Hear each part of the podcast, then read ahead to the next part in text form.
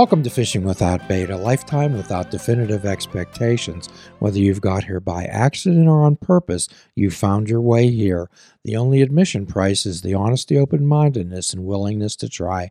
Allow us to help you, help yourself explode into your life through full impact mindfulness. My name's Jim Ellermeyer. I'm a behavioral health therapist, and today we're going to continue our conversation with our guest, Santina Grace. What's your thoughts on a collective consciousness and a correct collective memory?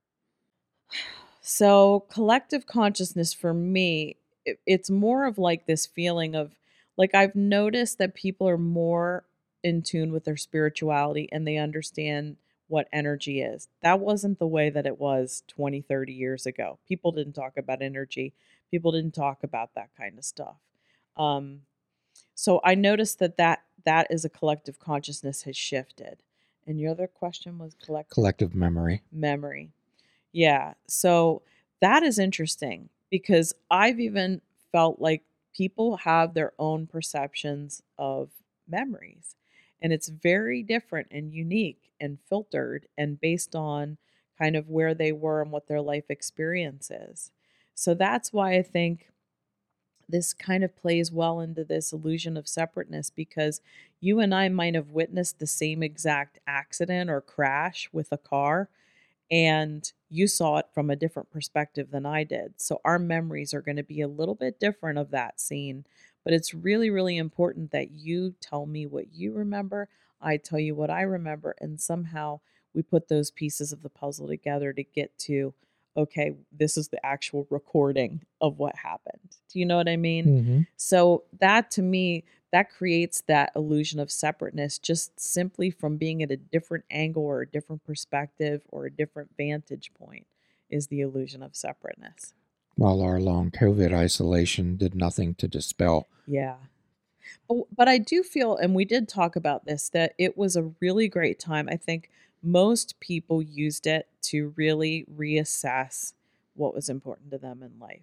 And I think if you didn't do that, you missed the boat. I hope I hope so, Santina. yeah. What I do know is that it added about 20 pounds on. Oh, for sure. Yeah. Yeah. It was, it really, it's, it stunk as far as like people's personal health and well being because if you weren't super home gym motivated, it was a hard couple of years. But So when you're dealing with people and you look at somebody, uh, the Buddhists refer to depression as the long night of a dark soul. mhm, And when you when you encounter someone who has that dark soul, mhm. not an evil soul or some type of malevolent force, but just a dark soul that feel is feeling hopeless. Yeah, I mean, I myself have battled through depression. I think most human beings on this planet at some point in time, if as long as you're alive, you're going to battle depression. It's going to happen to you. In my particular situation, I was laid off from work for a good 10 months. And when you don't really have a role in society, you do get this really weird headspace of like, I don't really have a purpose. I don't know where I fit. And the world is kind of continuing on without me. And it does create this darkness. And, you know, um, what what happened for me in that space is, and I love trees and plants and all that stuff.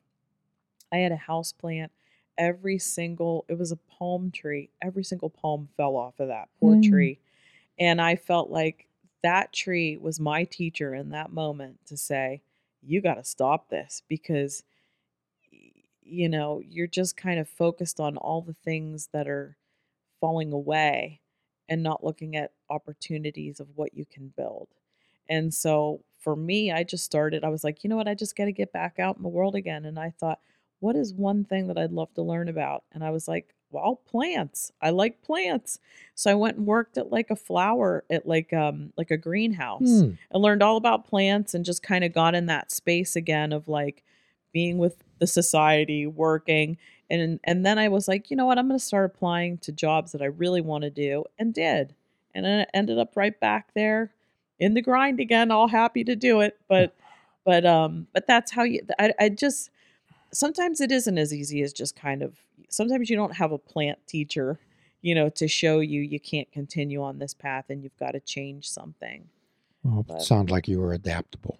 i was adaptable but it was really I mean, it's difficult, and I I, I really have um, a lot of uh, compassion and and empathy for people who are in a really dark space because it's a really unique area to to inhabit because you really do feel like nobody could possibly understand the devastation and the loneliness and the solitude and the darkness that I feel. But the more that you understand, yeah, you know what? Probably somebody has felt that. Probably you're not alone in this. And and the more that you connect in with somebody who might have a similar experience, the better off that you might be. But it's really hard to take that advice.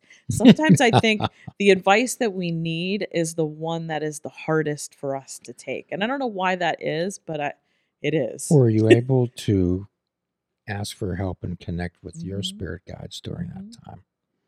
Yes, I was actually. I mean, it's it's interesting because, you know, whenever you're in a depressed space, as somebody who's spiritual, like, you know, people who you just want to cut people out and you want to disassociate. I kind of did that a little bit with my spirit guides. You know, I was like, I don't really need to hear from you right now. But I they never stopped. Like I always had them chiming in. I always had them kind of saying it doesn't have to be like this. You don't have to go through it. And I just remember being like, yes, it does. Leave me alone. Because that was the space where I was in Mhm. and I needed to be in that space for that moment in time. But yeah, I don't think they ever gave up, but I certainly did try to tune them out and at times did. Okay. So, So, how did you, what was your moment of clarity? How did you move through that? So for sure it was like looking at this tree going, "Oh my god, Mm, this tree is feeling my energy. This tree is absorbing all of the negative energy and I'm actually killing it. I'm killing and I was watering it and doing all the things I was doing. But um but it, it like seeing something outside of yourself sometimes I think is the thing to snap you out of it. And for me that's what it took. It took for me to see that I was impacting another living thing in a very negative way and I was like, I got to change. This can't be the way that it is. And, you know, I didn't have another person there. If I had had a person that I lived with, maybe I would have seen that. But I was living by myself, and my plants were my, they were my, uh, I don't know, companions. did the palm begin to thrive? It did. As soon as I started like changing my energy, and I'm going to tell you, this thing is so big in my house now that now I have to trim it back. But it, it, I just really, I, I just, I don't know. I just feel, I feel like there's so many teachers amongst us. Plants are one of the most subtle ones. Um, animals as well. I just feel like if we just look around us and notice that there are literally lessons all around us every day. Well, we believe in a 12 step world that the creator, the divine energy, will put people, places, things, circumstances, events in front of us. And if we're there to witness them, Mhm. if we're there to witness them, they'll have some meaning for us. Absolutely. This illusion of separateness, so many people, and we call them earth people, it's not a derogatory term at all, believe that the 12 step recovery is a self help program. I gently tell them if we could help ourselves, we wouldn't need each other. That's true. I mean, it, it's the whole thing. It takes a village. I really do think that, you know, we're better when we have support, when we have each other. We're, I mean, it sounds cliche, but we are really stronger together. I mean, many hands make light work. And also, when you can have others who've been through something, who you can connect with and relate to, it like it just makes you not feel so alone, and it makes you feel like, okay, well, if they overcame this, then I probably can too. You know, so I I think there's so much value in in just talking about things and and just kind of also listening. Listening is 80% of communication. And Mhm. quite often, when I deal with interns, uh, they'll always want to fix something right away. They hear all these things and they'll want to jump right in and fix it. And I help explain to them that a big part of our job is sitting with people through the pain. It's true. Yeah, sometimes there just isn't an answer. It's just about being there as somebody who holds a space and just witnesses and says, "I see you. I see the pain that you're in and I can't do anything about that pain, but I can be here with you until it passes. So during this whole time, we're never really alone, even when we're by ourselves, as our subconscious mind is speaking to our conscious mind through dreams and imagination. Mhm. So I'm a follower of Carl Jung's thoughts that dreams are literal, dreams are real, dreams need to be taken seriously and not just described as weird or uh, goofy. Mhm. So you uh, you do much dream interpretation. I do, yeah. Um, my grandmother, I, I remember she had a, a dream dictionary um, when I was a kid, and we would always kind of like look things up and what the symbols meant. But you know, the older that I got, I I really kind of got away from that because to me, it's like a one size fits all kind of thing. It's like when you go and you read in the newspaper and you look at your horoscope, and you're like, yeah, some of that can apply, but most of that's too vague. you know, you kind of have to understand what that certain symbol means for you. Like, for example, you know, if you see a snake in a dream, some people might be afraid of snakes, but others, that might be their favorite pet, you know? So a snake is going to mean something different to somebody who who absolutely loves and adores snakes, you know? Or if, if you're indifferent, then maybe it's about shedding your skin and growing into something else or whatever. There's just so many different ways. You kind of have to have the the context for the person and and what their their viewpoint is on that particular symbol. So whenever somebody tells me that I had a dream about XYZ or whatever, I always ask them, "Well, how did you feel at the end of that dream? What did it leave you with the feeling of?" Because if they say I felt hopeful or I felt stressed or I felt sad, that's where I start from. Because all the symbols could mean whatever. Do you help people learn how to dream? Yeah. Um. So there's. So you mean like lucid dreaming? Yes. Yeah. So yeah. So that I've I've done a couple um of my own classes on on uh, dreaming and dream work, and so one of the techniques that you know I'll I'll teach people about is to just have a glass of water by your bed, and I tell them drink about half of that glass of water before you go to bed. Set it on your nightstand and then just say to yourself, I'm going to go to bed. I'm going to have really vivid dreams. And anything that I remember, anything that I dreamt about, I will remember when I pick this glass up and I drink the other half of the water in the morning. So that's what I try Mm. to get people to start with that, just to see what you can recall and what you can remember. And sometimes they don't. Um, and I always say just be patient with it because it does take some time. And then for me, the biggest thing that I like to tell people once you realize, once you can get to a dream and you're experience a dream and you know that you're dreaming, I always say, like, either try to find a part of yourself in that dream, like, look at your own hand in that dream. If you can see your hand, you're the director and you can decide what happens next. Well, generally, I help people learn how to lucid dream, and in the dreams, they can turn around and they can face the boogeyman Fun. Yeah. Yeah. and ask, tell the boogeyman to go away Go away. Yeah. Yeah. because it's most of those dreams are based on, On deep-rooted fear. Fear. 100%. Yeah. Yeah. I mean, a lot of it, I think a lot of trauma comes out in dreaming spaces. too. Much, Yeah. much, Yeah. very much so. But see, for me, I think a lot of the times I'm talking to certain people about what I'll call as dream visitations. And I've talked to you about this before, where it's such a vivid kind of visit with somebody who they very well know is deceased, but they're very much alive and sitting with them in the dream. And I'll say to people, if you can recall this dream years later and it's so vivid to you, like you had that dream last night, that was a 100% true visitation, and you were with somebody who wanted to connect with you in spirit. And I've had those dreams myself. Um, and I've even had people come to me and say, Well, I had a visitation, but there was also some fear stuff in there. And I said, Well, then it wasn't a complete visitation. That was you working out, like you said, some of your fears, some of your guilt connected to that person. And I said, You know, there's a part of it where I feel their spirit wanted to connect with you, but then your own kind of um, emotional process overtook that experience.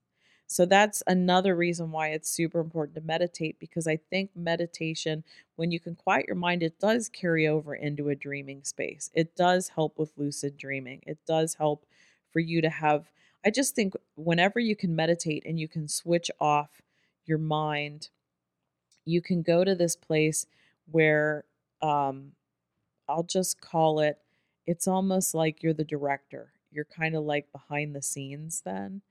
And so then when you're in your dream and you're aware that you're dreaming, you can kind of go, you know what? I feel like I'm going to fly tonight. Let's go for a flight. Isn't that cool? Yeah. Or you could say, you know what?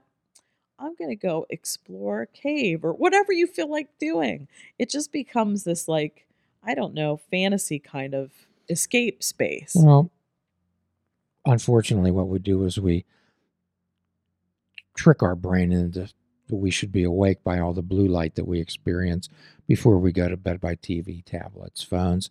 And part of sleep hygiene, Santina, is that we ask people to disconnect from the electronics at least 45 minutes before they go to sleep. And because people will sit and watch three hours of television and then watch the news, which I don't recommend to anyone. Right. And then they'll lay in bed and toss and turn and wonder why they can't get to sleep. Yeah. A lot of times, whenever I'm with um, anybody who can't sleep, a lot of times they can't even get to a place where they can meditate or, or turn their mind off. So I'll often tell them, I, I used it for a while myself. Um, have you ever heard of like the binaural beats and the, the Mhm, sure. brainwave frequencies? Sometimes I'll actually say just listen to that to go to sleep Yes. because that does, in a sense, reprogram your brain. Well, unfortunately, and believe me, I'm a believer in Western allopathic medicine. It has a lot of good uses.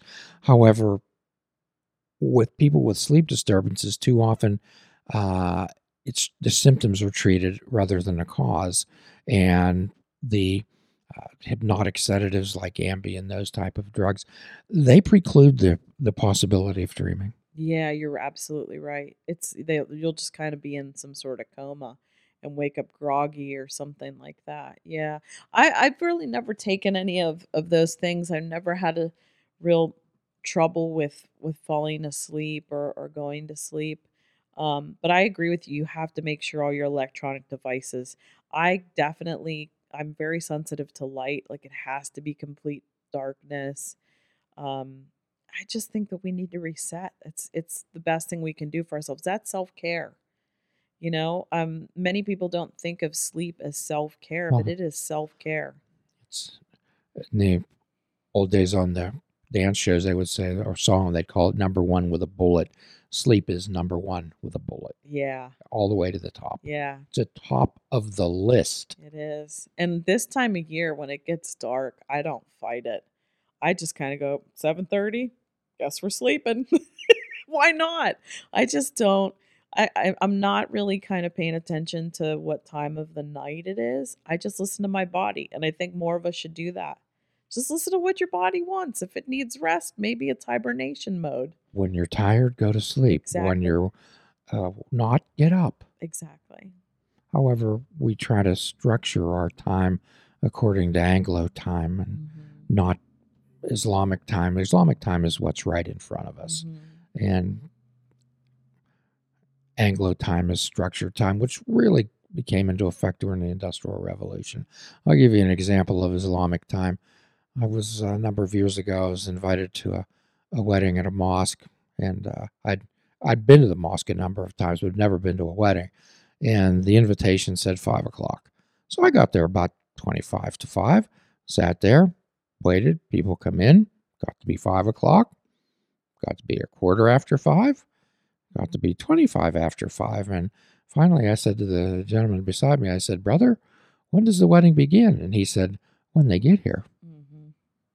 Yeah, it's just different. hmm And no one was upset. No one was Mm. anxious. No one was milling about. Nope. When does this wedding start? When they get here. Yeah, I kind of like that attitude. I really do. Yes. It's like a, whenever you go to an island, they always say, "Oh, you're on island time now." I love that. I'm like, I'll be on whatever time I need to be on. It's fine by me. Yeah, the, I just don't feel like we as human beings are made to like punch a clock in, punch a clock out. It just feels against nature.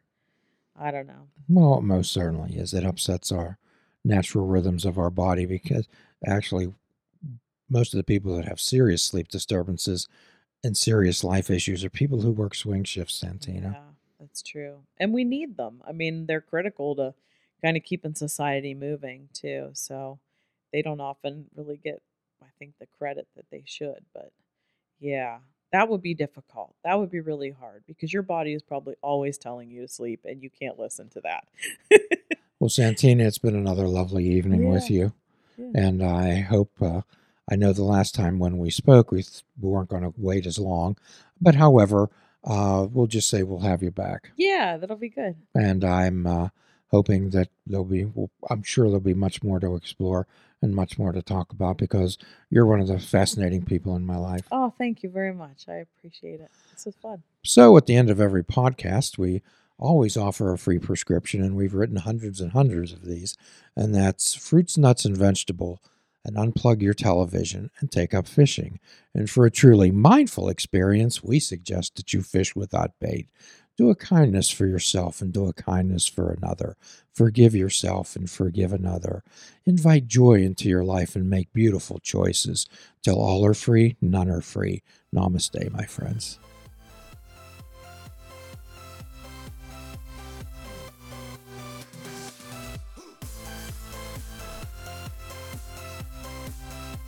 If you're interested in flying the colors of fishing without bait, click the shop icon on our website. We have clothing, mugs, cell phone cases, and so much more. Show the world that you fish without bait.